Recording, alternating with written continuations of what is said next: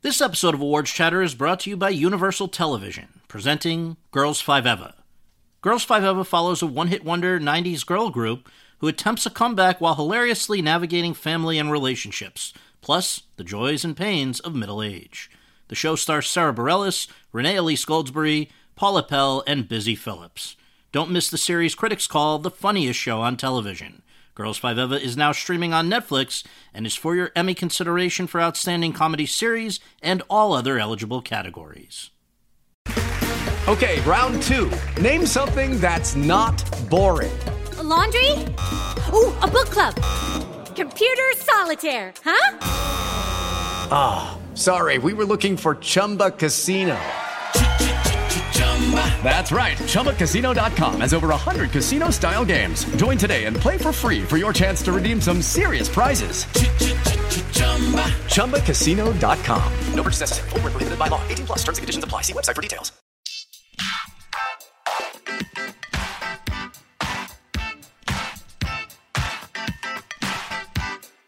Hi, everyone, and thank you for tuning in to the 242nd episode of Awards Chatter, the Hollywood Reporters Awards podcast. I'm the host, Scott Feinberg, and my guest today is one of the biggest movie stars of the past 25 years, and an Oscar winning actor as well.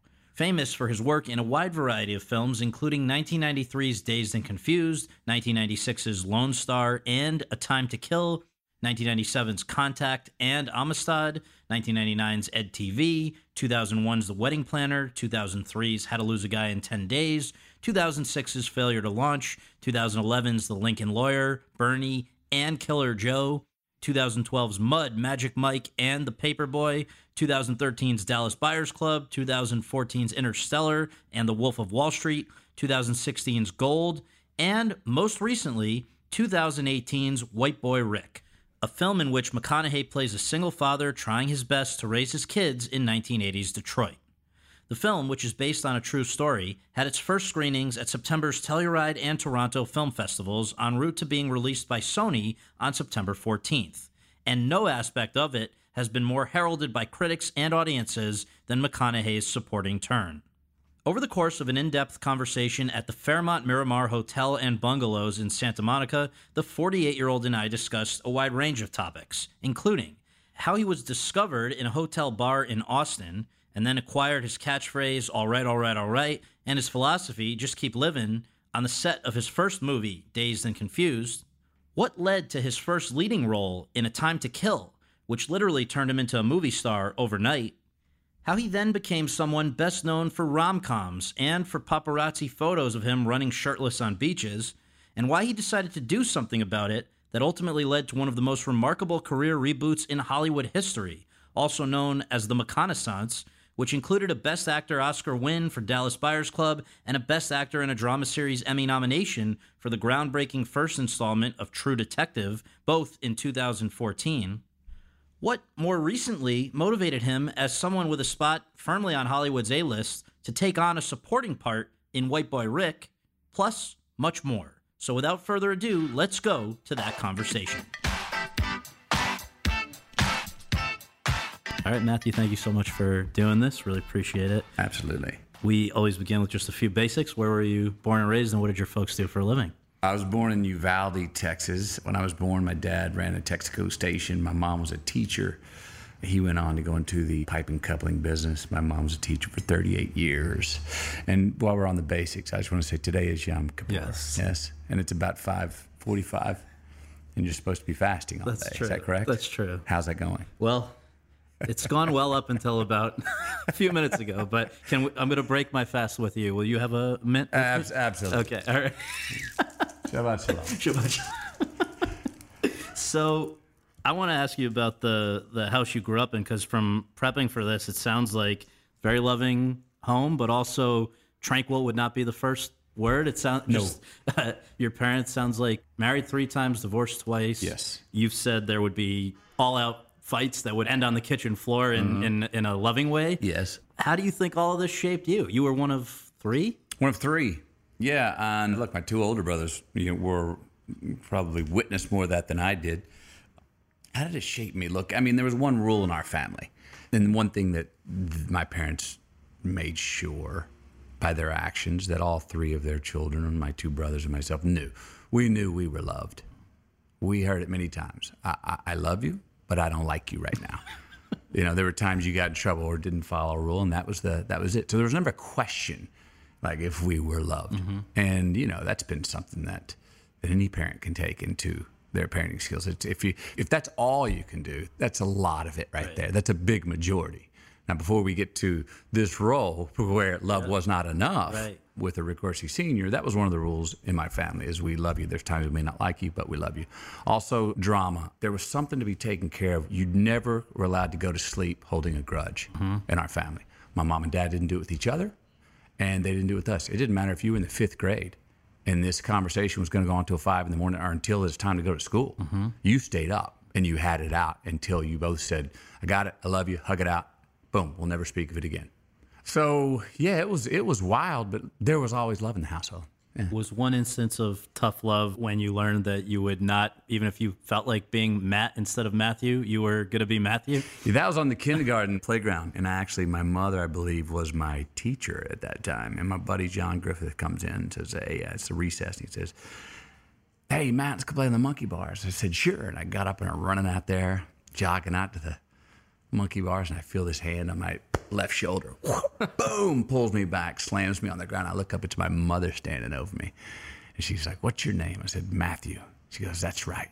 Don't you ever answer to Matt again. And I was like, yeah, okay, mom. Why was that so important to her? She said, I named you that for a reason. It's from the Bible. Matthew, you're not Matt. It may have been a haphazard sort of short version of a nickname that, mm-hmm. that trailed me, but never for more than once. I mean, people to this day, if they call me Matt, I know they don't know me very well. Right.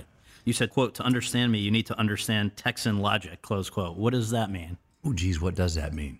Something about just the fact that you, being from Texas, you have certain traits or identity. Values, maybe? Yeah. You know, I get asked that question all the time. What's it mean to be a Texan? I, it's hard to put a blanket statement on that for me. Being a Texan, all right, so you have reasons for doing something well, and you have consequences for doing something not so well. And that may start with if you're a believer under God, then say you it goes to your country because you're an American, and then it goes to usually your family name because you're McConaughey, because you're a Feinberg. Well, in Texas, there's a fourth one in there between country and family. Right. That you get kudos and attaboys for, for doing well because you're a Texan, and there are certain maybe consequences for not doing something well because that's not Texan. That was that was the mm, sort of insinuation and a bit of an understanding uh, and, and, a- and a meter uh, growing up. Yeah. So you graduated from high school, 88, head off to University of Texas at Austin. First went away to Australia as an exchange student. That's why there were, okay, so a gap year. I've read that when you did go off to college, though, you were originally contemplating a career in law instead of what ended up being radio, television, film major. Yep. I heard about some phone conversations with a buddy and then also a book that kind of Yeah. convinced you you got to reconsider. Yeah, well, it was coming on to, towards the end of my sophomore year, which is about that time where, you know, first freshman sophomore, you can kind of take what you want. The liberal arts, you, your credits are going to apply. But junior and senior year, you have to start focusing on what this is going to be because if you change your major, you may just lose credits that you spent time in class with. So I was a, I was losing a little bit of sleep with the idea of going to law school, mainly because, you know, there I was, 21. If I graduate, then I've got four years of law school, and then I'm like 28, 29, 30 before I'm able to practice or mm-hmm. put a mark on society in my own career. And I didn't like, I wasn't happy with the idea of going, wait, I just want to go straight education for all of my 20s. Right. So I had a friend, Rob Bindler, who was at NYU, who sort of is the guy who introduced me to watching films in high school in my senior year. And I started getting interested. In, I was writing. I was keeping a diary. I was I was I was writing short stories and sending them. And he was my one friend that would read them and write back and say, "Hey, this is cool. This is that," and then the other. And he sort of gave me the confidence to say, "You know, why don't you go into the storytelling business?" His idea actually was you ought to look into acting. Mm-hmm. But that was something that I was like, no, no, no, no, no. That's not that. That's not. It seems impossible. That's it's too ethereal. It's, there's not. I, I, I don't see a weapon. I, I couldn't even kind of think about it. Now, mind you, looking back, when I look back at my old diaries, I was thinking about it.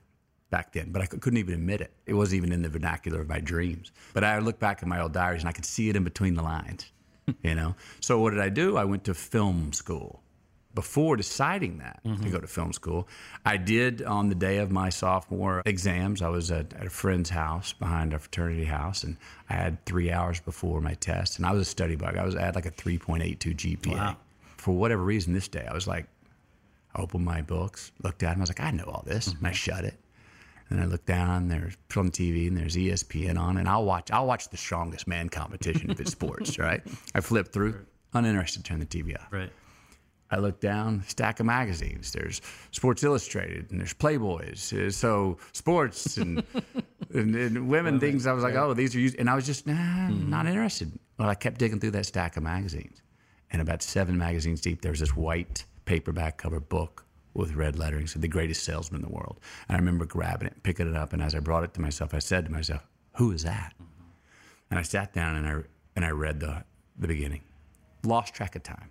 Got to the first scroll where it sets you off on this journey of following these 10 scrolls and looked up and it was 15 minutes before my class, for my exam. So I asked my buddy, woke him up, shook him and said, Hey, can I borrow this book? He goes, No, you can't borrow it. You can have it. Mm-hmm. I always, the person who gave it to me, I said I would pass that on. So I started that book that night. It was something that found me. And it was something that was original, so not something that a teacher said, you must read this. And it found me and it spoke to me. And right, I mean, within, I think, that next couple of weeks, I got up the courage to say, I want to go to film school to myself and then make that call to my parents. Because what the book was saying is get going with what you really want to be doing, basically, or what? it's 10 scrolls a little bit of that you know every, uh, stuff you already know that you learned in kindergarten but maybe you learned worse as you got older and forgot and so the first the first scroll is about creating good habits and becoming a slave to your good habits now it takes 30 days to get past that scroll into the next one and the next one is greeting the day with love in your heart and then it goes into ones about persistence and uh, uh, all, all kinds of wonderful things. And it's a 10 month read. But it just, I had some ownership of it. Was the first thing that I found that spoke to me that I felt like I had ownership of. I didn't know anyone else who had the book. No one had given me the book. Like I said, no one had told me you need to read the book. And it was a bit of, I, if, whether I knew it or not, it felt somewhat of uh, some sort of divine intervention Yeah. for me. And it gave me the courage and ownership to ask myself, what is it you want to do?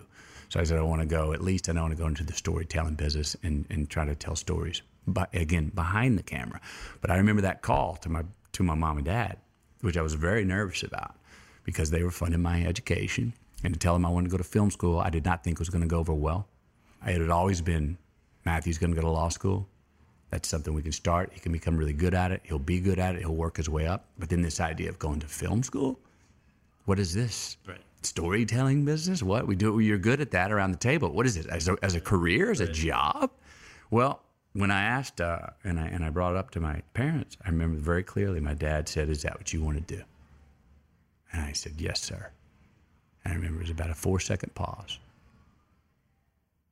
Well, don't half ass it. and I remember when I started crying, I was so happy, and that he had he loved that I had come and sort of was taking uh, my first steps into my own path. That was never something that, that that we had planned on, and I went to film school. And so, what happened there, though, that gave you the confidence to go on the other side of the camera? Well, around this, so that was my junior year. We would break up into, you know, in film school, we, we would break up into groups of four. Someone would be the DP, someone would be the AD, someone would be the actor, someone would be the director. And you'd swap and you'd switch and you'd switch. So I I enjoyed being in front of the camera in the group of four. And then I noticed when I was directing, a lot of times I was hopping over in front of the camera to show and tell. And in film class, other groups started wanting me to come in and also do in front of the camera work. And I was enjoying it and felt like I had instincts for it. Felt like I was communicating probably better in front of it than even behind it. And then I uh, was in the right bar, right time in a story that you probably know where I met a casting director, Don Phillips. Can we just set the scene a little more first? So, basically, this is now junior year, right? This is now, we're, that was junior year now. This, where I think you're going, Yeah. comes up in the summer between junior Summer and senior year. between. So, it's you and your girlfriend at the time. Mm-hmm. You end up at the Hyatt Hotel, top of the Hyatt Hotel. Top of the Hyatt Hotel. So, just also though, in terms of what's going on in your life at that point, you've now been acting a little bit outside of school as well. So you've got an agent. Yep. You're bringing a pager and stuff to Yeah, class in case there's it. Yeah. auditions. Yeah. So please take the story from there because this, yeah, you come into the bar with your girlfriend. Well, and yeah, and I am I am starting to make a little bit of income trying to get an acting job here and there. Meaning, my first job, I was a I got I got I remember three hundred dollars for a hand model, and my agent said, "We'll pay for you to get a manicure." Right.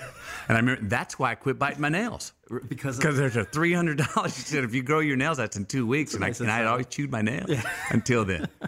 Vanity and a little commerce Right, got me to quit right, chewing my nails. right. Then I think I'd done an unsolved mysteries episode for a day.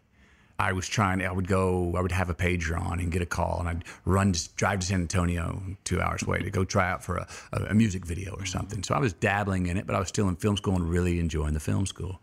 So I go into a bar, top of the Hyatt. The reason I go in that bar is because one of the bartender was a guy who was in film class with me, and he'd give me free drinks.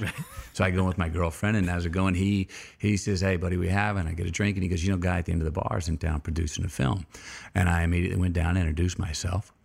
Cut to four hours later, we're having a hell of a time, and we get kicked out of so said bar. Right. And on the way home in the taxi, uh, he says, "You ever done any acting?" Great casting actor Don Phillips. He cast Fast Times at Ridgemont High and kind of found and discovered a lot of people, and also did a lot of producing with Art Linson. And he said, "Well, a little bit. I did this," and he goes, "Well, you know what? You you, you might be right for this part in this movie." It's this guy. He's been out of high school a little while, but he's still hanging around the high school. His name's Wooderson. Come to this address, pick it up, and I'll have a script for you.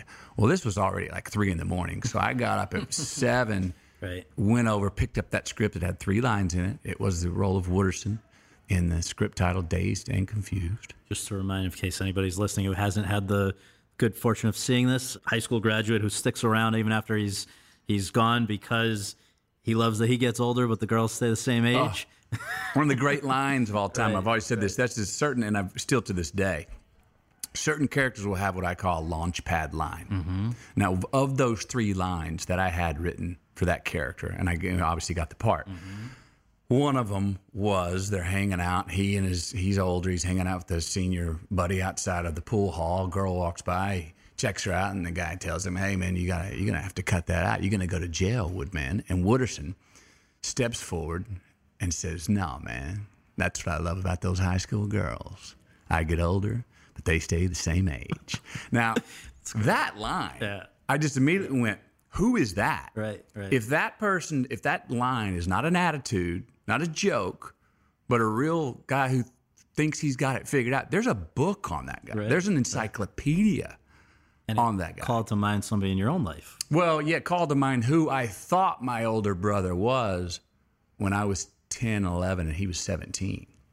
And to this day, he's like, thanks, man. I go, no, it wasn't who you were. It's who I thought you were through my romanticized eyes of being your younger brother. And you were my hero. And when I saw you in the smoking section that one time, you looked eight feet tall. The way you were leaning, the silhouette of you leaning against the wall in the shade, you were the coolest thing in the world. When you let me drive your Z28, it was the fastest car in the world. The Alpine system and the Concord speakers and the Tancredi equalizer was the best sound at that time when I was 11 than any sound I've ever heard. It's never gotten better than to my 11 year old ears. So it was off an impression of who I thought he was. And so, with all this in mind, you go in there first day meeting Richard Linklater, and you believe you're only going to have one day, three lines, right? The first day was not even, it was before I was ever supposed to work. I was called in for what we call a, a makeup wardrobe test. So that usually happens on a set where they're shooting, but so said actor like myself shows up, goes to the, do makeup and wardrobe, and the director between takes will come over and just have a glance and go, Yeah, I approve, or Hey, try this and this and this. And that's it. Good night. Well, he came over and saw me. He's like, Oh, this is great. This is Wooderson. Yeah. and he goes, Hey, man, you know, Wooderson's a guy who's probably been with the typical girls in the, in the school, the cheerleader, and those Do You think he'd have any interest in, interest in the, the, the redheaded intellectual? And I'm like, Yeah. And he goes, Well, Marissa Ribisi's playing the role over here, and she's sitting over in the drive through and the top notch burger joint. You think maybe you'd pull up and try to pick her up? With no assigned lines. Nothing, nothing, no assignment. This is all come off the cuff right there. And I go, I remember I said, give me 30 minutes. Yeah. And I took a walk with myself and I started going through the who am I? Mm-hmm. Who's my guy? You know, what do I know? What's happening later on tonight? Where am I from? What, what to, who's in the car with me? Da, da. And I came back and said, let's shoot it. He goes, okay. So there was my car and hopped in and we shot the scene. And from that came a From that. trademark. Yeah. First lines, first words I ever said on screen. And I'll wait to give them to you because I'll give you the story that leads up to them. Please. It's a beauty. So I get in my 1970 Chevelle, Wooderson's 1970 Chevelle, and I'm about to shoot my first scene ever. There's nothing scripted, and I'm feeling a little anxious, obviously. but I'm going, so I'm going through my head, Wooderson, who am I? Who am I? And I go, what am I about? And as I'm sitting there, I'm going, okay, I'm about my car. I go, well, here I am. I'm in my 1970 Chevelle. There's one. And I said, I'm about, I'm about getting high. I said, well, dude, Slater, the, the, the village stoner's riding shotgun. He's always got a doobie rolled up. There's two. I said, I'm about rock and roll. I said, well, I got Ted Nugent's Stranglehold in the eight track right now. I'm jamming to, there's three. Right. And I heard action.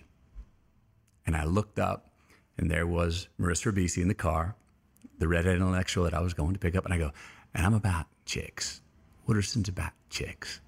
And I, in my head, I'm saying this. I go, well, I got three out of four. And as I pulled away, I said, all right, all right, all right. and that was where that was where that. and uh, 25 where years later, you'll never get away from it. there was three affirmations, and you know, I get asked all the time, "You do you get tired of people saying that?" I was like, "Not really," because now you know the origin story. Context, I just started. That was the first thing I said, and it's actually off off camera, where Wooderson says it. It's in the middle of the movie, but that was the first scene I'd ever been in, and the first words I ever said on film. And so there I am in my on my first night working, and what I didn't know was if it would even become a hobby. And here I am, 26 years later, and it's a career. it. Yeah, unbelievable. Five days into the production, I think this is now August '92. Out of the blue, something very tragic happened. Yep. Your father suddenly passed away, and I just wonder if you can share what happened and just how this loss shaped who you become since. Because what I, from what I've been able to gather, it really did fundamentally change the way you approach life. Yeah. I mean, so five days in, after that first night of shooting, all right, all right, all right. So Rick, the director, invites me back the next night, invites me back the next night. And so suddenly I'm sort of getting written into the movie mm-hmm. by our director, Richard Linklater, and all the cast who I, I'm in the middle of the scene and they're lobbing me lines and I'm improvising. We're setting up scenarios and we're just, hey, say what you would. So we're five nights in. I'm having a great time. People are telling me, hey, you're pretty good at this. Want to come back tomorrow night? I'm like, hell yeah, I want to come back tomorrow night, man. This is fun. And I get a call as I got home from work one night that my father passed away. So I immediately got in the car, drove back to Houston, which was about three and a half hours away. My mom and brothers are still there, and everyone was still up, and we stayed up all night and into the next day. And I think the day after that, we had a wake. And so that happens. Everything else in life's on hold.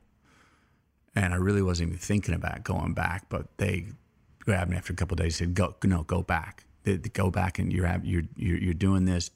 They could tell I was. They they had hard talked to him on the phone over those five days. You know, they could tell how excited I was. And they were like, "No, Dad would want you to go back. There's really nothing you can do here right now. We're here with Mom.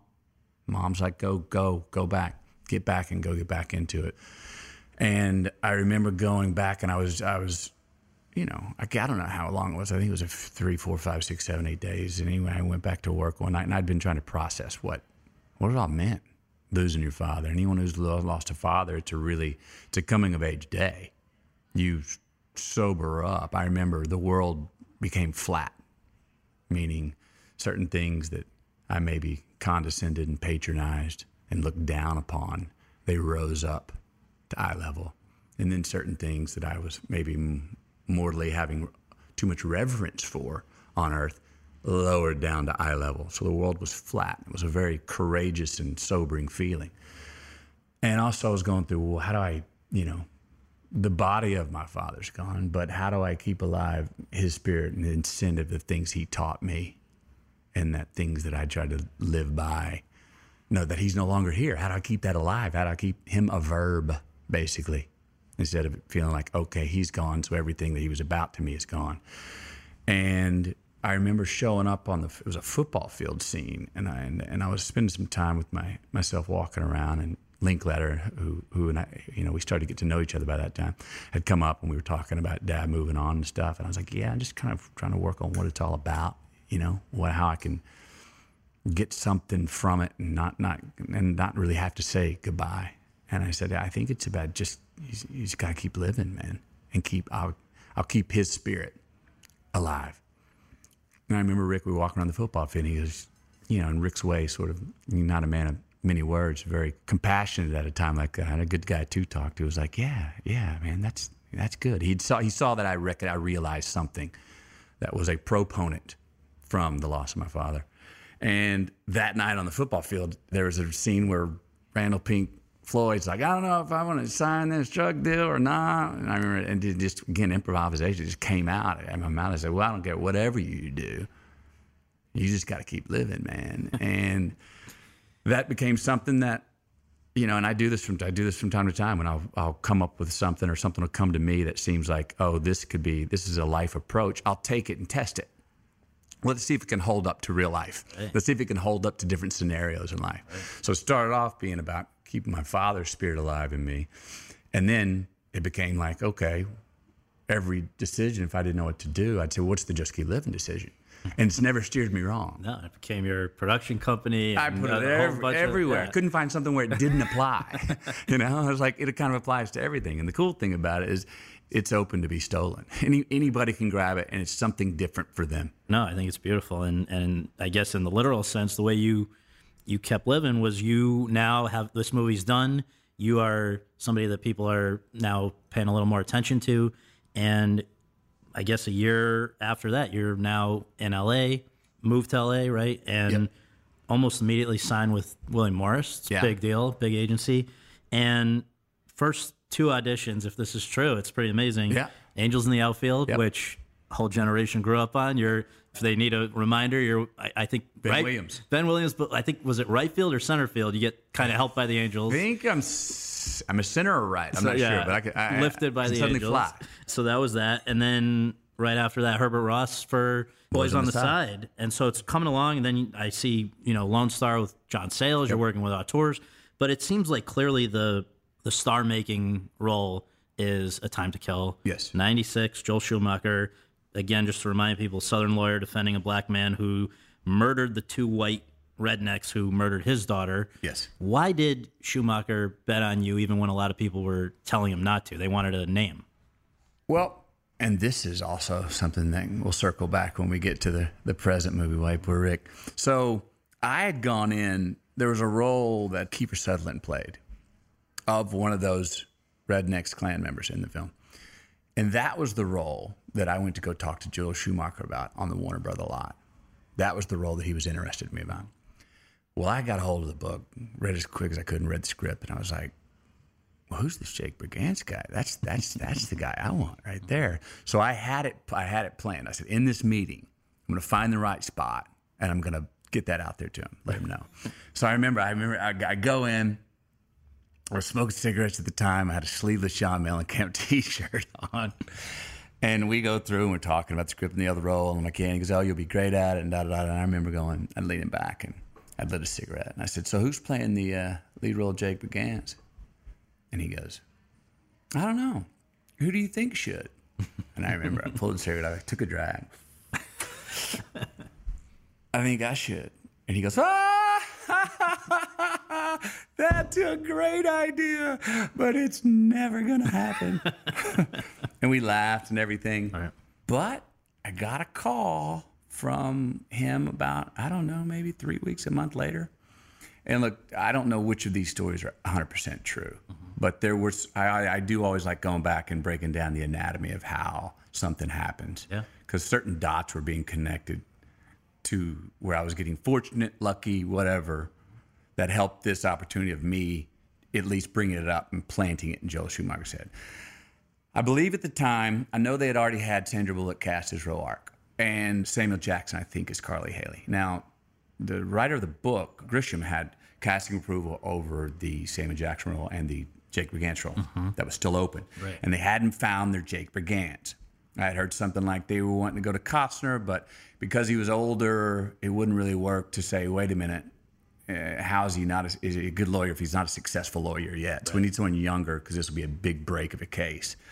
And I believe that at that time, Sandra Bullock had While You Were Sleeping open, and it opened big. Remember, it opened like a 17 or something. So all of a sudden, over a weekend, she became a green light actress, if I'm remembering correctly Sounds right. which allowed, I think, a studio to say, "Oh, we've got a little more leverage already cast. Maybe we could entertain going with an unknown or someone who's not as well known." So, to whatever extent that's all exactly true, I did get a call to come into Los Angeles, and, and, I think it was Mother's Day. I had a, a screen test on Fairfax, not at a studio. And I remember Joel tell me it's not at a studio, and it was on a Sunday. Okay. He said, We're not doing a studio and we're doing it on a Sunday because even if you do great, this is such a long shot. I don't want it to go on your record that you came and didn't get it in case you really do it because this is a real long shot. I just want to, just going to try it. And I went in and we were doing, we would practice the closing argument. And I remember I did it with the, you know, sort of on script twice. And it was okay. And then he goes, drop the script. He goes, now do it how you would do it. And I'm defending, I'm talking to this jury about what would you do? Obviously, the title, A Time to Kill, you know, two men rape and murder your daughter. There was a time to kill. This would be one. So I, I, I did it as I would have. I used non lawyer speak, Yeah. but I, I said things you could not say in court. Mm-hmm. it was very NC 17, but it was it was vivid and it was it was the details were, were gross and it was sickening and it upset my stomach and it upset me and it got me to a place. And anyway, after I did it, Joe was like, That's it. Got it. Thank you. And he wanted to see that I could get to, I guess he wanted to see that I could get to certain emotions. That he, and I said, Okay, thanks, because you did great. You know, let you know, like I said, long shot, but let you know. The call came, I was on the set of Lone Star Right. in the desert in, in Piedras Negras, just north of the, the border. And I got a call from Schumacher and John Grisham. It was like late, I think it was one in the morning or something, and said, Would you like to be Jake Brigance? And I think I said a few other expletives and said, followed by a, a yes. That's amazing. And went running off through the desert, and that's where that came from. Amazing. And and the film obviously did very well. And I wonder from your perspective if you can compare what your life was like going into that opening weekend versus coming out of it and just how you handled the the change. Yeah. So, look, there was anticipation that it was going to work. You know, studio knows, hey, you know, word had gotten around. This movie looks good, and this young guy Matthew McConaughey is really good in it. Da da da. And you know, magazines were already sort of we'd already went gone and shot covers Yeah. and things like that. But I do remember the best example I can give you is the Friday before the opening, the Friday afternoon before it opened that night, or the Friday morning. I was walking down the promenade in Santa Monica. So, and say 400 people there. Three, four, five were looking at me. 395 were not. Mm-hmm. And those three, four, five, maybe one had heard of me. Maybe a couple girls thought I was cute, and it was whatever. And you know, Right. well, that Monday, after it opened, I went down the same walk, and the whole thing had inverted. 395 were looking at me, and five weren't. And so it just it just flipped, and mm-hmm. all of a sudden the world was a mirror. Pat know? Kingsley, who I think was she now your Yeah. publicist at that point? She's legendary publicist, and she was saying she gave an interview at the time to the LA Times that I came across. She said, "quote No one I've handled, and she had handled a lot of people, has struck it this big, this fast." Close quote. So my question to you is, that is a it's got to be. I mean, now you're used to it. I imagine it's twenty something years later. yeah. But as it's happening, how did you digest that? Yeah, well, sure wanted more hours in the day. Yeah. You know, in the same way that the world was a mirror to me, the work being offered was a mirror. You know, within a weekend, remember at that point, I'm like, I just want to work. And so if there's a hundred scripts, I'll do, I mean, I'm probably going to say yes to a hundred of those. Right. Well, but only two are being offered. Come Monday, and I'm still in the mindset of I'll do any of those. Right. 98 are offered. Right. Right. Right. So whoa.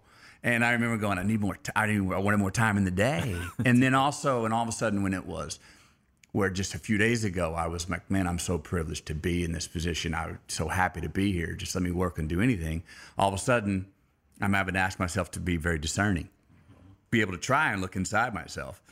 Amongst all the yes and the we love yous and you're great and we'll do this and we do this when you do this when you do this and all the meeting, all of that, I had to try to you know go inside myself and say, well, what is it you really want to do? Which is a tough question to answer still to this day. Yeah. You know, I remember I said, you know what, I gotta.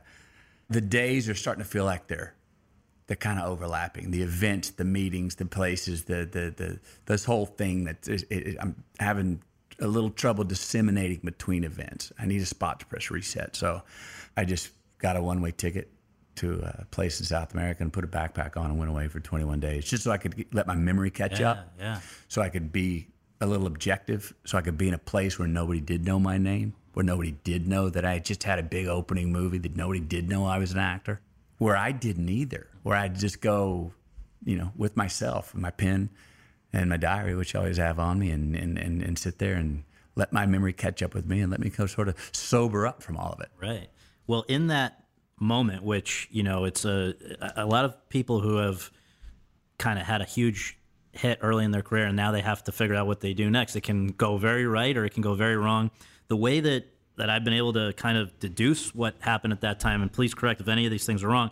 I read that you were seriously being looked at, and I don't know how much you were interested in doing, but Titanic, which would have been the year after. That I think, and I, and I, I think I don't know. what Cameron said something evidently that got legs on it, but I went and auditioned for that. I wanted that. I auditioned with Kate Winslet. Had a good audition. Walked away from there pretty confident that I had it. I didn't get it. Mm-hmm. I never got offered that. And as I've said before, only well, not even half jokingly, if it's true. If that was an offer and it didn't, and that didn't come to me, I, I got to go back and go. Oh, I need to meet in an alley with that agent. Right, right. you know I mean? you, you think that doing it would have been the right move, and now that you've seen how it all played out, Oh, I mean, I don't know. I, I mean, look, in hindsight, I, I sit there and say whatever the move would have been would have been the right move. right, you make it work. You know what I mean? I mean, you, you, it it would have just been a different way of getting.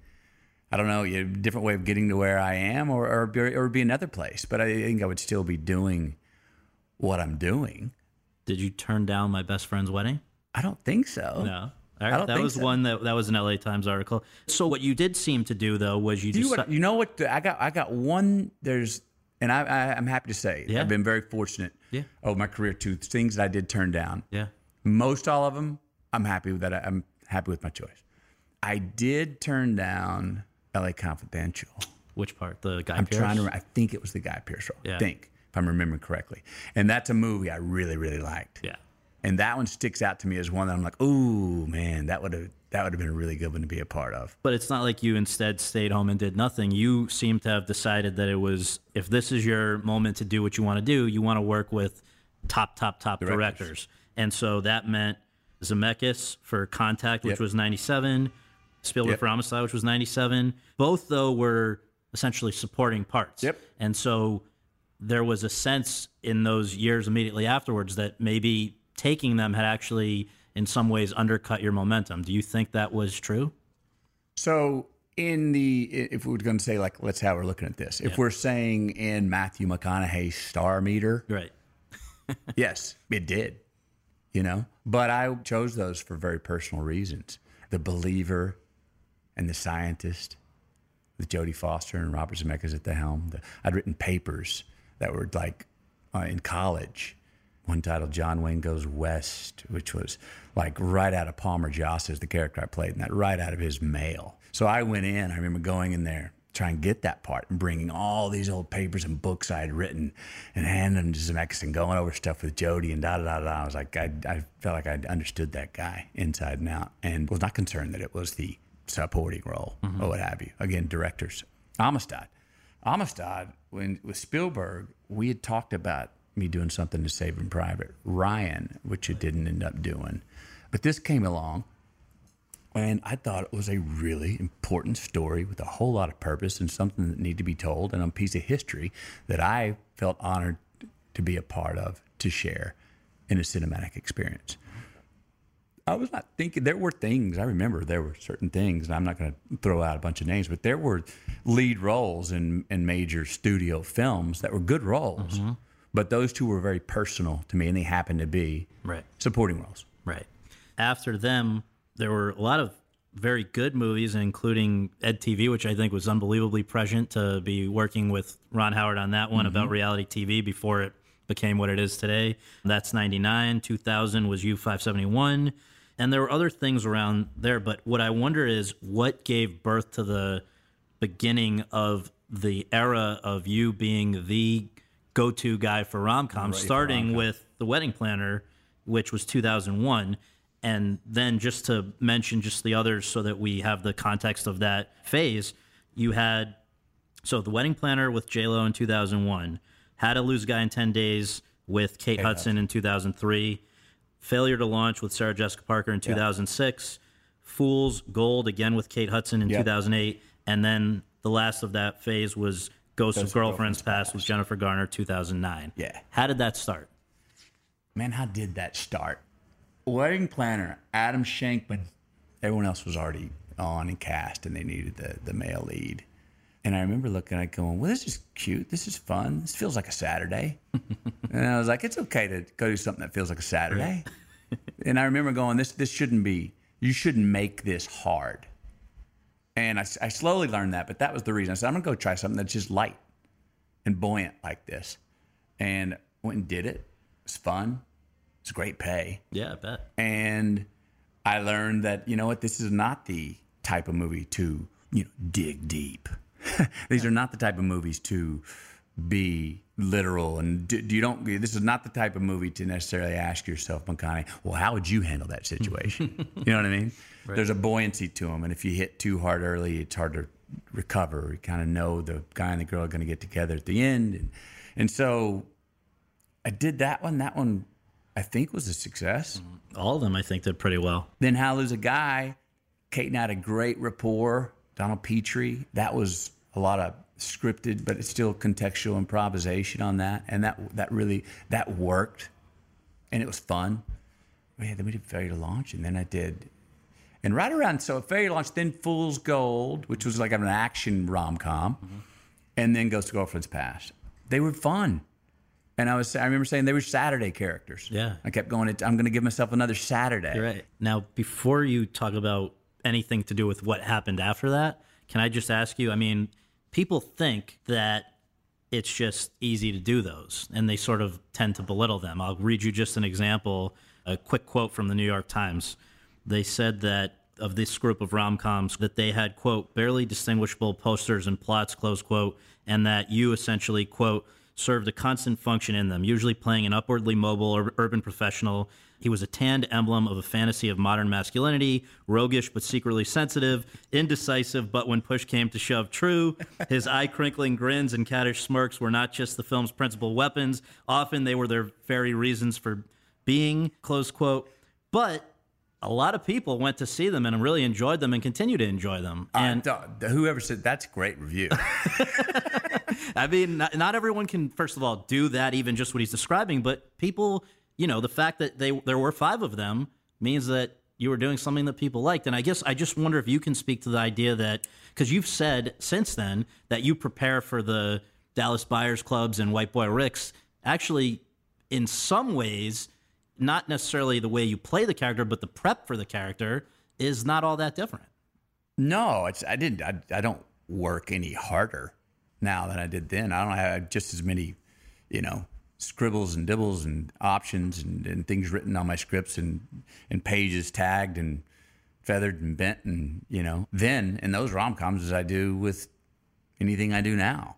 It's just a different kind of work and a different place with which to dig to dig in. I mean, it challenge with those for me was to do kind of what you just what that quote just said is to not dig in, as I said earlier, to not go heavy realism for my own quest for my my sense of realism, and yet you know still tell the story and the, you still have some some movements. So again, it was it was lessons in buoyancy.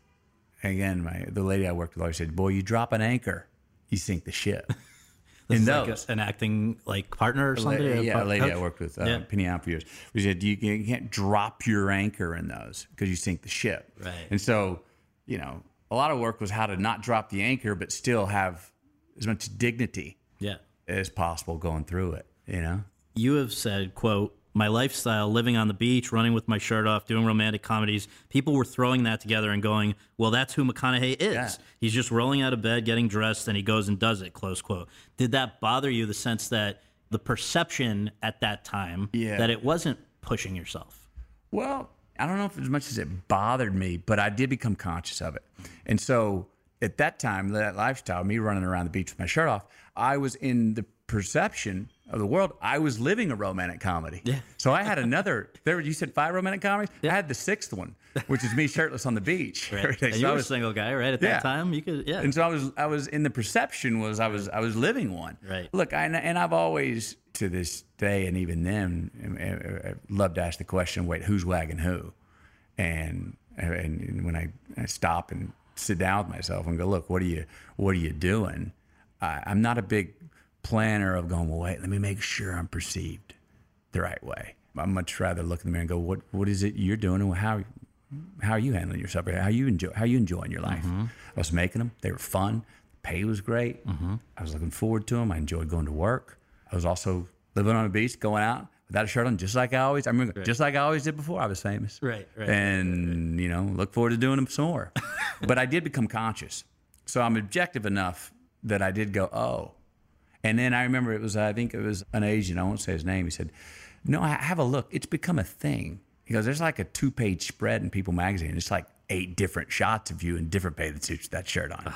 and so I remember checking out. I was like, "Oh, yeah. Oh, this has become a thing." And then that's when I went, "Okay." So me wanting to shift into doing other work, that's not going to be like, "Okay, I, I just want to go do some other work, other type of work now."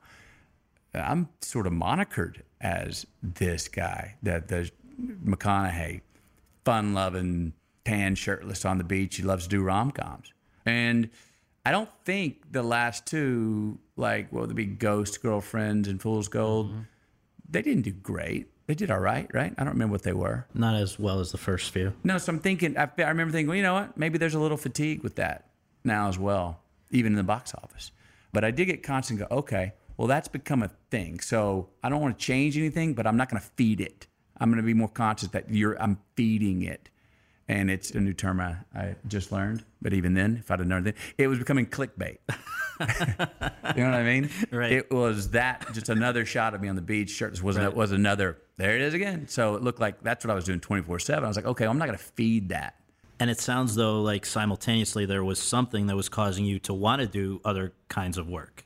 Yeah. Well, what year are we in now? So Ghost of Girlfriends Past was 2009, and then there was Yeah. this 18 month There we period. go. There we go.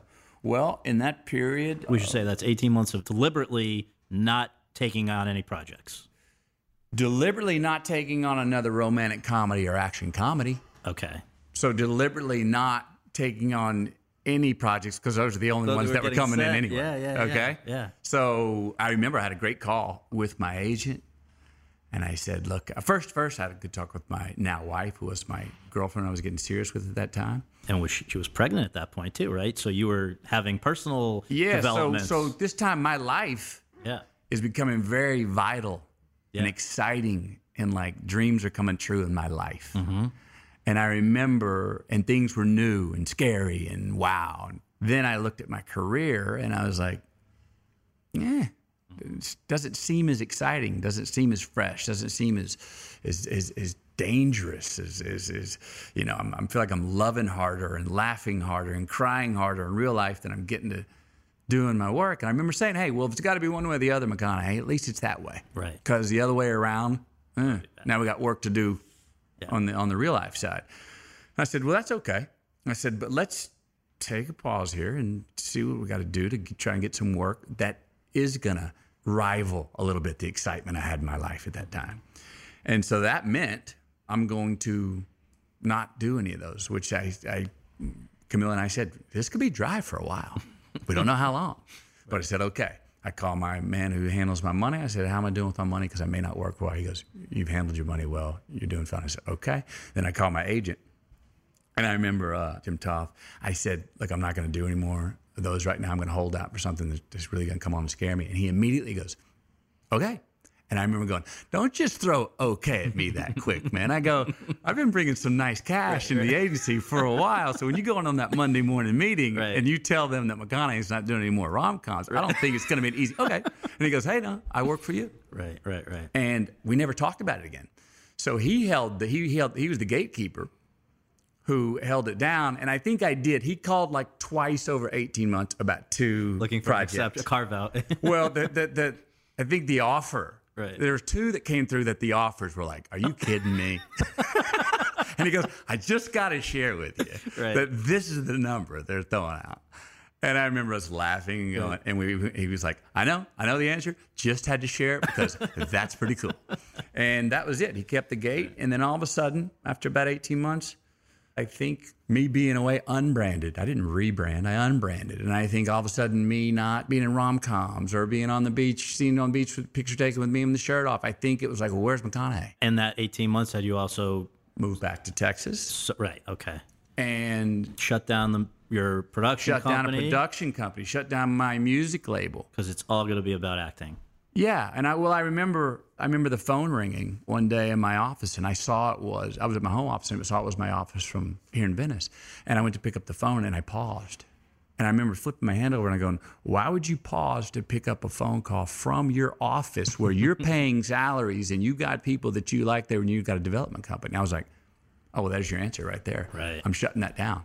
That was a just keep living. just keep uh, in production. Right, yeah, right. and had some really great people there working with me. But I was like, you know what? I got to be more selfish here. I feel like I'm kind of making. I got five things going on on my desk every day, and I feel like I'm making B's and B pluses. And I want to shut down the production company. I want to get rid of the music label, and I want to be a father, be an actor, actor for hire. I don't need to go be to develop the stuff and then um, philanthropy, and there we go. And let's have those three main things on our desk, and let's make A's in those three.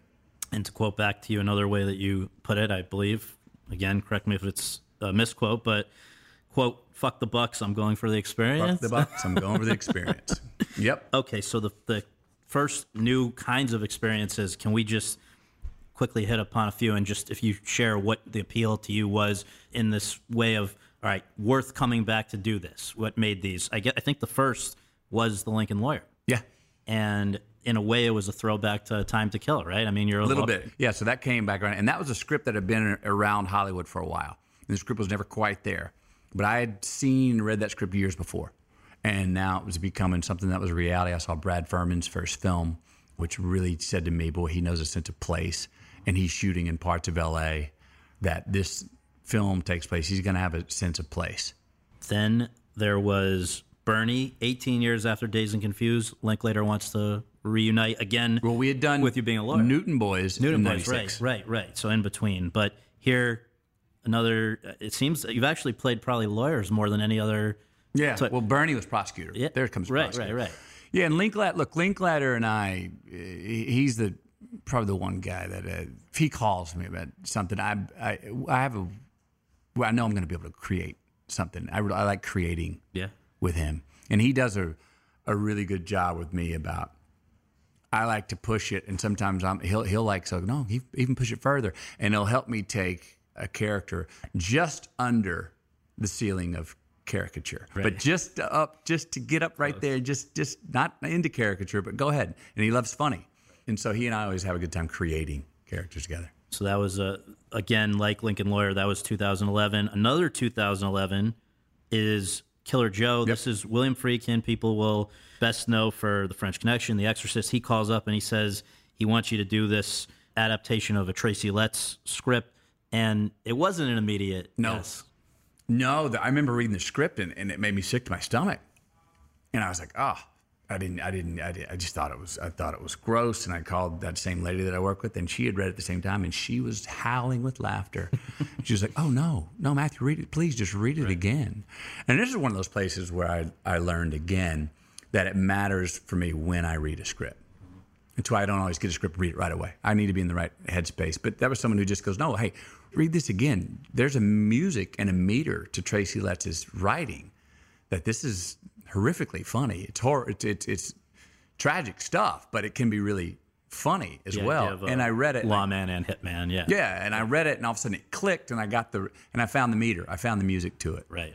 Next was Mud, which Jeff Nichols, who'd only made the one film before, was very good. Take Shelter now comes to you and says he's written a part for you with you in mind, essentially because he felt he had the sense that you, liked the character that he'd written, the title character, have an inherent likability, but also a worldview or personal philosophy of your own, All to Your Own, probably coming back to like the just you know just keep living Yeah. or all right, all right, you know, just here's a guy that's not a particularly well known filmmaker at that time, but I guess was Jim Toth involved here because it's you and Reese. Well, Jim was involved, but I remember he had come to me earlier with it, and I'm like, nah, I'm not sure. And I read it, and then and anyway, and then I picked it back up again, and then met with him.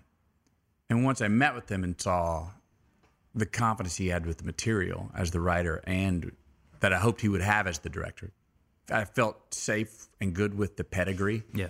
around me, and I found an in with the character, and we were off. Yeah, so it was a terrific one and sort of a Huck Finn like Yeah. story. Which very much, and I had, you know, I had places of that in my childhood. I had, the, for me, it was a 13 story tree house that was about a mile away from the trailer home we were living in in the woods. And I had, I had been out exploring one day and found this old lumber yard and got some wire cutters and cut the fence and would pull lumber out of there and take it into the woods next to where I built this tree house. I built this 13 story tree house. Wow, that's awesome.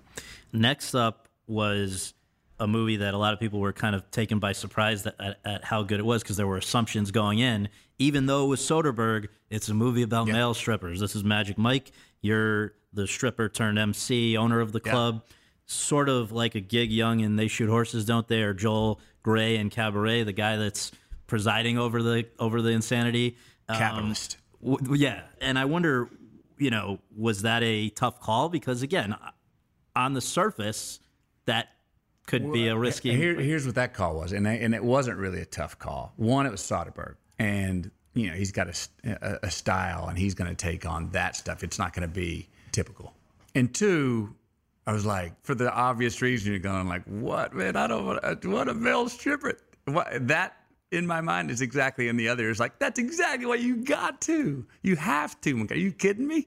Yes, this is like em- embrace this and go because it was it was Carney. And I remember uh, first conversation I had with him when I was like, okay, okay, look, man, just tell me one thing. Give me a long, give me a diving board. Sort of a, when I go back to Launchpad, give me a diving board line just before I, I even even read this thing. You know, because uh, I'm really anticipating right now. I can't wait to read. it. Give me one line. And he goes, well, you know, this Dallas, he uh, he's pretty connected to the UFOs, man. so there's a director whose first words are basically saying the lid is off. right, you go crazy. The lid is off. And then I read it, thought it was all that it was, and went and made it, and we dove in and you know hit the gym. Well, I was going to say that. I mean, the prep for that might have been a little different than usual. You got, you know, your your gym, your choreography, and I think you and Channing Tatum, I, I remember hearing, took a trip down to one of these establishments in Yeah. New Orleans. New Orleans, in which then is you know, and I'm going in certain trying to take some of this stuff seriously, and Channing's just reminded me, no, dude, this is like this world is carny. Mm-hmm. Come on, we're gonna go out tonight. Watch you, and, and we went. And from watching the, the people in there to talking to the dancers who come right up before the show, and they're like, you know, dressed nice, and they think they're, they're lawyer by day, dancer by night, or whatever. You're like, what? That guy's gonna be the dance? Wait, oh, yeah, he's got to put on his makeup. Oh, under all that, he's like kind of in shape. And no, then oh, the lighting, and then they do it, and they were just they do it, and then like, bam, five minutes after the dance, they come back over to the bar. Hi, how you doing? How did you think of the show? And you're just like, are you really straight facing me right now after what you just did? and you had to, you realized, I guess, in this in the course of that, it's important to pick appropriate music for your Yeah. dance. Well, you know, Steven was open to to ideas from everybody, and I wasn't written to dance at the end. But Steven and Shane were like, but it'd be a shame if he didn't. It'd be a shame if Dallas didn't dance. So again, that little voice in my ear, of like going, "Oh, good, I don't have to." Went like, "Oh, yes, you do. If you're gonna be in a male stripper movie, you better you better go dance." Right. So, and I remember seeing in a re- uh, rehearsal early on, Chan- everyone was doing hip hop, and I saw Channing dance, and I was like, "Oh shit! If I do a hip hop song, the best I can do is come in second place." so I was jogging. I think it was on the set of Killer Joe. I'm jogging, or maybe it was Paperboy. I'm jogging one day, and I'm like, "I got to find my my music." I'd been going through all kinds of tunes, and all of a sudden, I I, I, I hit some old school Kiss and heard that "Calling Doctor Love," and I was like, "That's it.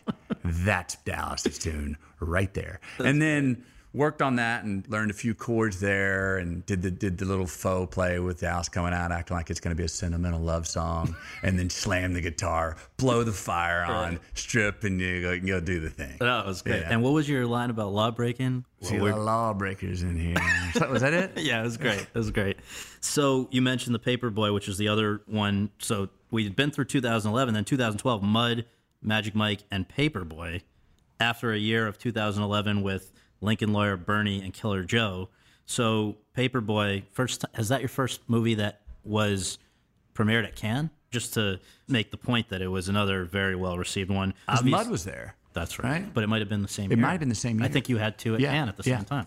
The one that obviously I think when people think back to what has been dubbed the McConaissance, which we're going through now, the one that I think first comes to mind is Dallas Buyers Club. And I just want to make the point to listeners when we were talking before we get into the idea of this guy, Ron Woodroof, straight man diagnosed with AIDS, 1985, refuses to accept the death sentence sitting down. This is a movie that was made for $4.7 million, 27 days, one camera, ends up $55 million worldwide gross, best picture Oscar nomination, two acting Oscar wins, you and Leto, and six total nominations. So the idea that it was in, in any way predetermined that this would be what it was. I mean, you guys, when you accepted the part, it was nearing production. It wasn't even clear. You you did all this losing of weight, forty seven pounds, which I'm curious to know how the hell that's possible. But after all that, it wasn't even clear that they were going to be able to go. No, I got a call from Jean Marc. It wasn't. It was maybe just outside of a week before we were supposed to start shooting. He was like, "Mathieu, I did not. I, I thought I would have this certain budget, but I found I, I only have the three point seven or whatever." And he goes, "I don't know how I'm going to make the movie for this, but if you will be there, I will be there." I was like, "Well, I'm there," and I believe.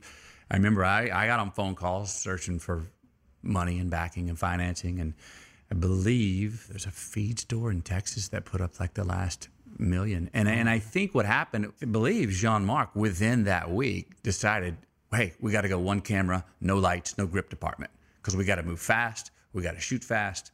I mean, this, I think he just adapted to that reality at the number that we did even end up with, and said we have to have to lose all these things, these production not usually necessities, but he said they'll have to look at those as luxuries and have to shoot one camera in a very short amount of time. So what was it though that made it worth it to you before that, in the five months before that, to sign on and so commit to that part that you're gonna totally change your body to the point of looking like you were dying? Well, it was a great role and a great story. And I mean, you know, people had seen that script, and I, I don't know, you know, I had, I did get, I did hang on to that script for a while because I know I wasn't the only one that wanted to do it. I know that before Jean Marc came on, there were other directors, and I won't say the names, that were interested, but were not interested in doing it with me, and then backed off the project. Here we go. Now we're talking about it. let's dive in. Let's really go be this man, do our best to portray this man. It was like over that five months, I could have worked another five months in preparing, whether it was research with the family and all kinds of stuff like that to You find got the out about diaries, right? Yeah, well, that was my secret weapon. Is when his family gave me the diary, his diary. That's the kind of fun I was looking for. I mean, hard work, yeah, but that's fun hard work.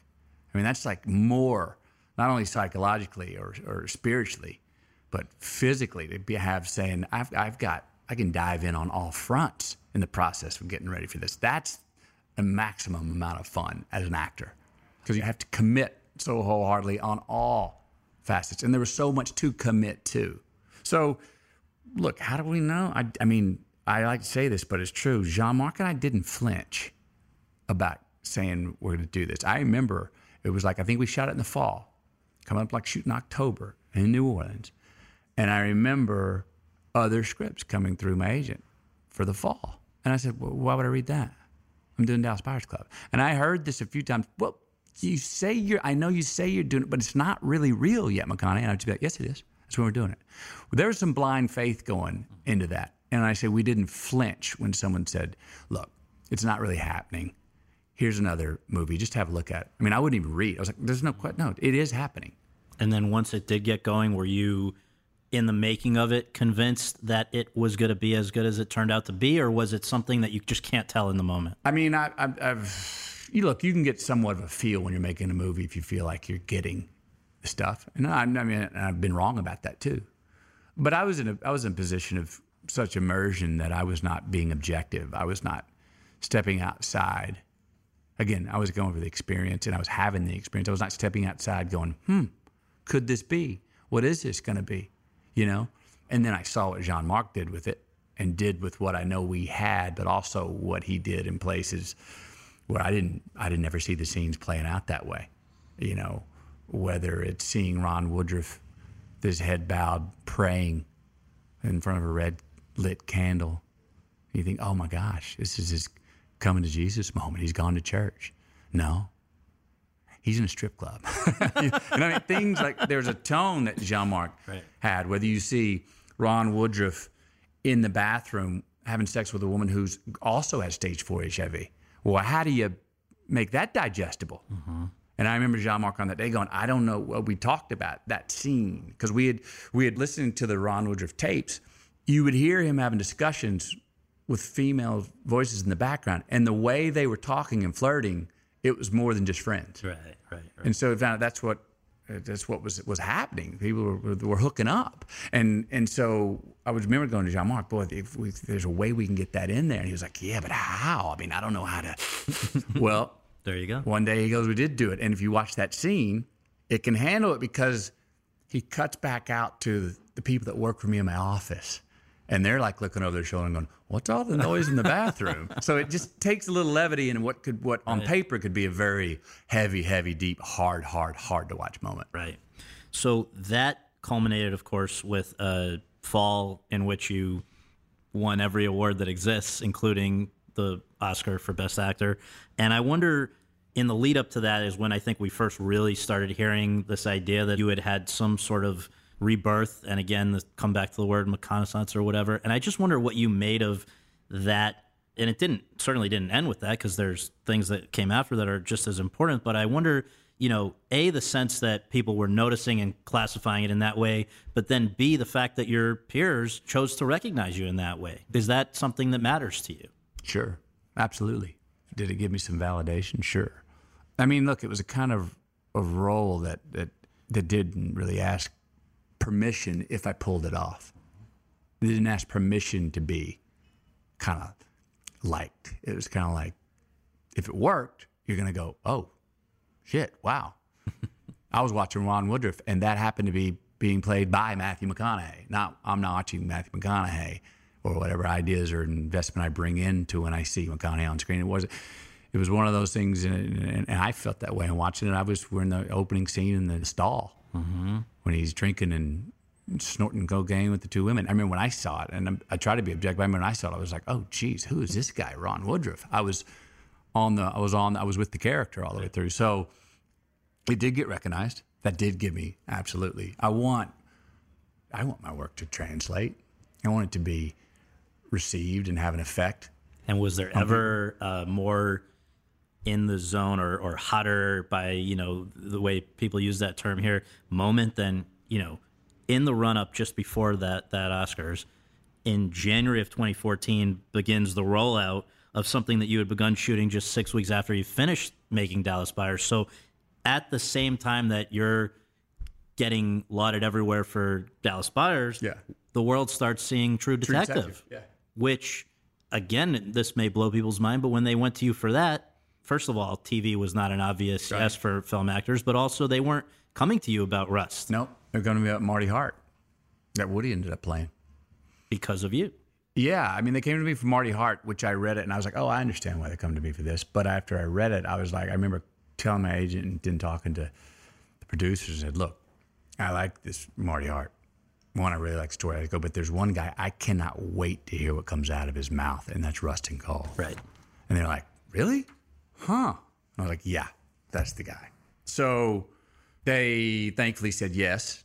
Okay, we get, you for Rust Cohle. I think I've heard something like Pizzolatto saw Killer was like, "Oh, okay, I see a side of Connie I didn't see before, uh, or didn't whatever." And so they came to me for Rust Cohle, and I was, and we were off. And then thankfully Woody took Marty Hart, We were off. Yeah. I mean, It changed TV. I mean, t- look at limited series now. Everyone, they're everywhere. That's what people want to do. Woody and I have a joke. How much credit we have for that statement? You said I don't know, but we have a joke. It did. It was a time I must say again, going for the experience, not the bucks, is also the sort of, sort of. I'm not asking permission. uh, Way I was feeling when I said, "Look, the material. I love the material. I'm not going to sit here and belabor the screen." And my agent and I had that talk, and we were like, I was like, I go, I'm not missing anything, am I? I go, this is great stuff, and I don't really have a problem with being on TV. He goes, man, me neither. Keep ch- chasing the material. I was like, that's there. That, we let stick to that. So it took us about 12 seconds to make up our mind on that. Uh, no, that's one of the best. I think Wolf of Wall Street you started doing for Scorsese even before Dallas Buyers and True I was on the way down. Yeah. and yeah, it's losing the, the weight, down, which kind of weight. kind of worked out for a cokehead uh, Yeah. financial Yeah. guy. But the question about that movie, The Primal Grunt, that's actually not in the script, right? No, no, no, no, no, no. That's something that. Mm, mm, mm, that is. I'll find a beat for every character, or even different scenes out of a different beat, and, and and and like music and and, and is, is very important to me to to also loosen up my acting instrument, and so yeah, I'll listen to music, but I've, I'll also like to find a, a beat where I can have my I'm I'm the instrument, you know, and whether that's a whistle, a ditty, a tune, a beating my chest, or what have you, a hum, I'll find it and it loosens up my acting instrument, gets my head out of the way, which so we all great. which we all want to do. So I was doing that before each take to relax and to, with the rhythm for that scene for that character, and we did I think five six takes. We had it done. Moving on, they started to pick up stuff and move, and it was Leonardo who raised his hand and goes, "Hang on a second, Marty," and he goes, "What's that thing you're doing before?" And I told him what I just told you, and he goes, "Do that in the scene." I was like, "Okay." And so the next take, I action, and I'm I'm doing it, and then we go through the whole scene. Right. And I don't know when and how if it, if I'm going to bring it back, but I finish my spiel of saying this is how the business works. Da, da, da, da, da, da. And I go, "Got it," and he goes, "Got it." So I said, so all of a sudden I was like, "Oh, well, I'll start doing it again." And get him to do it with me, and it'll be sort of the fait accompli, the Right, the second, the bookend of like, now you got the message. Right. Now, now you now you can do it with me. Now you understood my spiel. And I loved your. What, No. what- all right, next was Interstellar with Nolan, who hired you because he loved mud, from what I understand. Mm-hmm. First time you're playing a dad in a movie, and we had Timothée Chalamet, who played your son, on here last season when he was doing all the "Call Me by Your Name" stuff, and he pointed out something that I agree is one. It seems to me like one of the most beautiful scenes you've ever done, and that's when your character is seeing the backlog of video messages of his kids mm-hmm. essentially growing up incrementally. How do you, even on a massive movie like that, get to as emotional place as you got to in that scene? Well, I remember this. We shot it first thing on a Monday morning, and I remember being kind of nervous about that because it was like, oh, geez, I got to have the whole weekend, and it's first thing up. And I was like, okay, I've learned now to go. Oh, we'll use that, use that, that that'll be fresh. I remember going in, and it was one of those days where I'm not really looking too many people in the eye. I'm not looking anyone in the eye. You know, I've got to stay in my zone and to be able to be receive. I got to stay relaxed, and I got to be able to receive. And I, I walked in and I had down, I had written on a piece of paper, I think, see you first, close up. And I just, you know, came in I, I, I handed it to Christopher Nolan and didn't look him in the eye or anything. And then he was like, okay. And quietly, they started putting cameras up, moving. And then someone came up and they started to go roll the tape. They go, here, we're going to show you where the screen's going to be. We're going to roll the tape for rehearsal. And I went, because I was like, I want, I need the first time I see it, the first time to be the time. You know, I mean, I always I say this half-heartedly, and we actors know what I'm talking about. We know we can't improve a performance in take two or three, but everything after take one is acting. so you know what I mean? Right, right, actors understand what I mean out there. But so I just put myself in play, and then I'm watching it unfold in real time, and I'm not trying to do anything. I just came in relaxed with the idea that my children missed their lives. They miss me. They're pissed at me. Oh my God. I, do. And then everything just happened. And most of that, what you're seeing there, I think, is that first take. It's amazing. The last pre White Boy Rick one that I'm going to ask you about is Gold, Stephen Gaghan. It's not a movie that got particularly widely seen because of the fact I think it was when the initial demise of the Weinstein company was happening. It didn't get a great release, but you've said it's a character that I think is among the ones that you're proudest of. Yeah. And just quick reminder, this one you put on 45 Yeah, whatever I was. I got up to two, I think 217. Yeah. Wear, wearing dentures, bald cap. I mean, it's like a, looking at somebody totally different. Why Yeah. though? You know, the performance though. Why is that one that you're among the proudest? of? Oh, he was a such. A, I know that consumer of life. I got to witness that consumer of life, that abominable snowman. Part of it was my dad, or to go back to impressions and romanticized views. Part of it was probably who I thought my dad was at certain times. Oh, absolutely a hustler. But some of the people he introduced me to when I was younger, and I would go on the road with him, and we'd go to collect money from people or go door to door sales, office to office sales. The characters, the insatiable appetites of these characters that I met by hook or by crook, and my dad being one of them. I knew that guy. I knew Kenny Wells from the inside out. Oh, it was great. I hope people will now go and check it out. But all right, White Boy Rick is a movie that is coming for audiences very soon, but it's already been seen at film festivals, and people are very moved by the movie, but especially by your character, who is the patriarch of a family that is kind of torn apart as both uh, partly contributing to and partly victimized by the problems of 1980s drug riddled inner city Detroit. What was it though for you in this case that drew you to the project and the character who on one level is a very moral like family man and on the other hand is doing stuff that's destroying other families. Yeah, not an ideal father or father figure. It was the humanity of it, the fact that it was, you know, a true story. I thought the script was good enough and to be made into some sort of film, even if it was fiction, which it wasn't. Father to this son, something I'd never done before, a role that did really scare me. I don't, I'm not that kind of dad in my real life. There wasn't much I was pulling off of my own life except the undying love that you have for your children and what you go and do what you would do anything for them. But I'm happy to say I believe I toe the line better than Rick Wershe Sr. does in this film and in, in, in life. I'd wanted to work with Yann Demange after 71. The humanity of a single parent father. And I believe that's an epidemic we have single parent homes in America, one. Stuck, paralyzed in the midst of poverty, living on hopes and dreams of the future and reciting nostalgias from the past, therefore stuck in the present, trying to buy time with currency he doesn't have, living on the future, but it's coming too fast for him, and he thinks maybe he can catch up with it, but he can't. You know, an optimism, all the want to, but none of the can do. This was for me my sad country song of a role. I've never had this kind of role where the message and the messenger eh, are becoming at, at, obvious direct odds. And it doesn't mean his heart's not in the right place. He just couldn't do it. And we should say um, the real Rick Sr. has passed away, but you got to spend time with the real Rick Jr. Was there any particularly valuable clue about playing his father that he was able to give you? There wasn't enough information on Senior to chase down a biographical approach. So I didn't get many specifics on Rick Sr. from his son. What I did get is, I guess, things that indirectly let me know about who his dad was in the sense of what family means to Rick Jr. And then that leads me into saying the next part is we cast this unknown, not even unknown, a non actor, Yeah. Richie Merritt, found after a two year search and a street casting in a principal's office in Baltimore, Maryland. All right. So that was another very exciting reason for me to do this. It's almost like a Hyatt bar.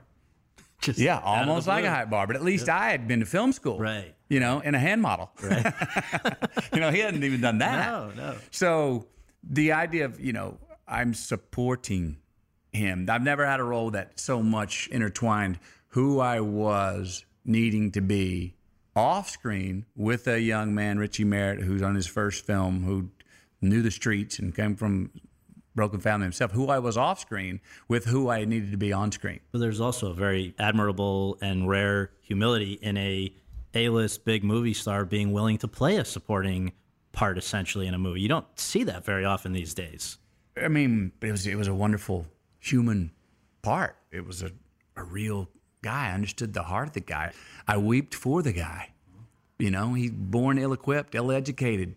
Like I said, is he guilty? Is the messenger and the message were they at odds? Yes. Was he not a good father? A lot of times, yes.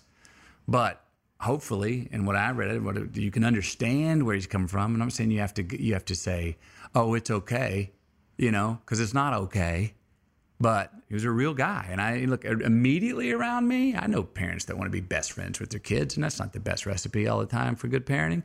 But also just studying and researching single parents in poverty. Not many break the chain, and this is a story. This family does not break that chain either.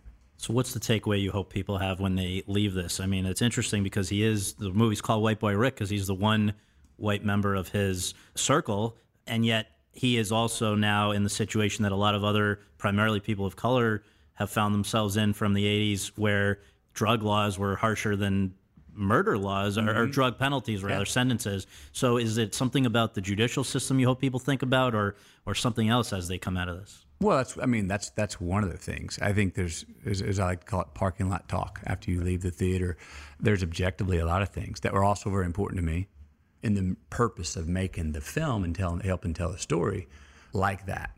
Like is there to what extent is it a coincidence that now he's going to be up for parole and has a hearing December? Is, is that part and parcel? Have how much or too little or none? The extent does that have to do with, hey, we made a little Hollywood movie, shine a light on that. How many other thousands of cases just need a little light shine on to let somebody look, go look at the fine print? Mm-hmm. These are great questions. I'm not pretending to have the, the answer, but they're great questions. The idea of a 17 year old child getting life in prison. I mean, I was working, Richie Merritt, the young non actor I was working, was 17 years old. Mm-hmm. If he does something right now, I do not believe that he has the capacity for doing something and being fully responsible for having his life taken away from him for life. Mm-hmm. There's no rehabilitation in that. Another good question that we can apply to many cases in the judicial system poverty, the cyclical effects of poverty. How do you get out? Who breaks the chain? Everybody's on the hustle. Every young boy's got to grow up to be a man quicker. Every young girl's got to grow up to be a woman quicker. The stakes are high. It's survival. They don't have the luxury to sit back and be objective about, well, what, oh, you know, well, morally, would this be the thing we should do? You can. There are ones that do it. I'm not saying you can't be done, and it can be done. This is a story about a family that does not do that. And there's also a lot of families out there. So I don't think the movie was set up to moralize about that, nor do I think it portrays or invites you to say, well, let's moralize. I think it raises questions that you can see all over not only America, but, but, but the world, but specifically in poverty in American single parent homes. And this is, it is a tragic story. Someone asked me, I think in Toronto, is it about redemption? And for me, I was like, well, you could say Dawn, the sister, gets a bit of redemption. She comes clean, gets off heroin, but overall, man, everyone Start. loses. Yeah. You know what I mean? Not for lack of try, not for lack of love. We said it earlier. When I said, Would I have my family? Well, we knew we were loved. Well, this is also a story with a truthful reminder that love's not always enough. Right. Well, the last question is this. I was going to end by asking you something that I've asked other guests on this, which is if there's someone else whose career you'd like the rest of yours to resemble. But I actually then, it occurred to me because I was lucky enough to be in the audience the night you won your Oscar.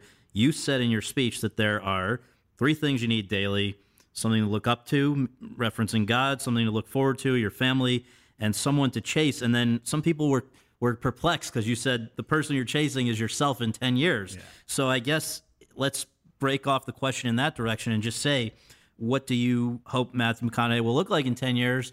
And more immediately, how, having gone through everything up to this point, how do you feel right now? I'm enjoying my career and my work more than ever. And I think partially that's because I'm, I'm still learning about it. It's still, I still get butterflies on Monday morning before I go to work.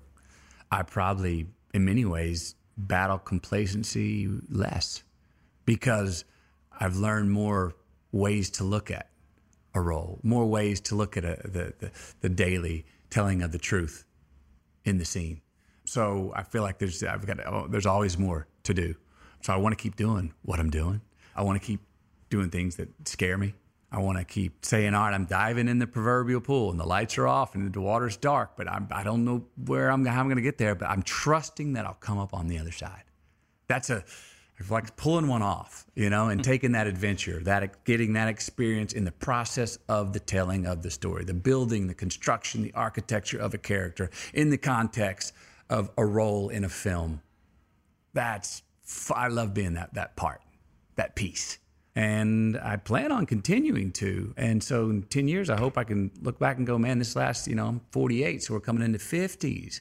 40s have been wonderfully giving me a lot back creatively to me in my spirit, my head, my heart, everywhere. Hopefully, I'm getting that same reciprocity from the work and what I'm choosing and what is given back to me for the next 10 years. And hopefully, enough people still enjoy going to see me be part of telling a story. all right. Well, I sh- all right, all right, all right. Uh, th- thank you so much. I really appreciate. Thanks for going so in depth with us. My pleasure. Now, yeah. Can now, now I can ginger candy. Sun is down. All right, thank you. Uh-huh.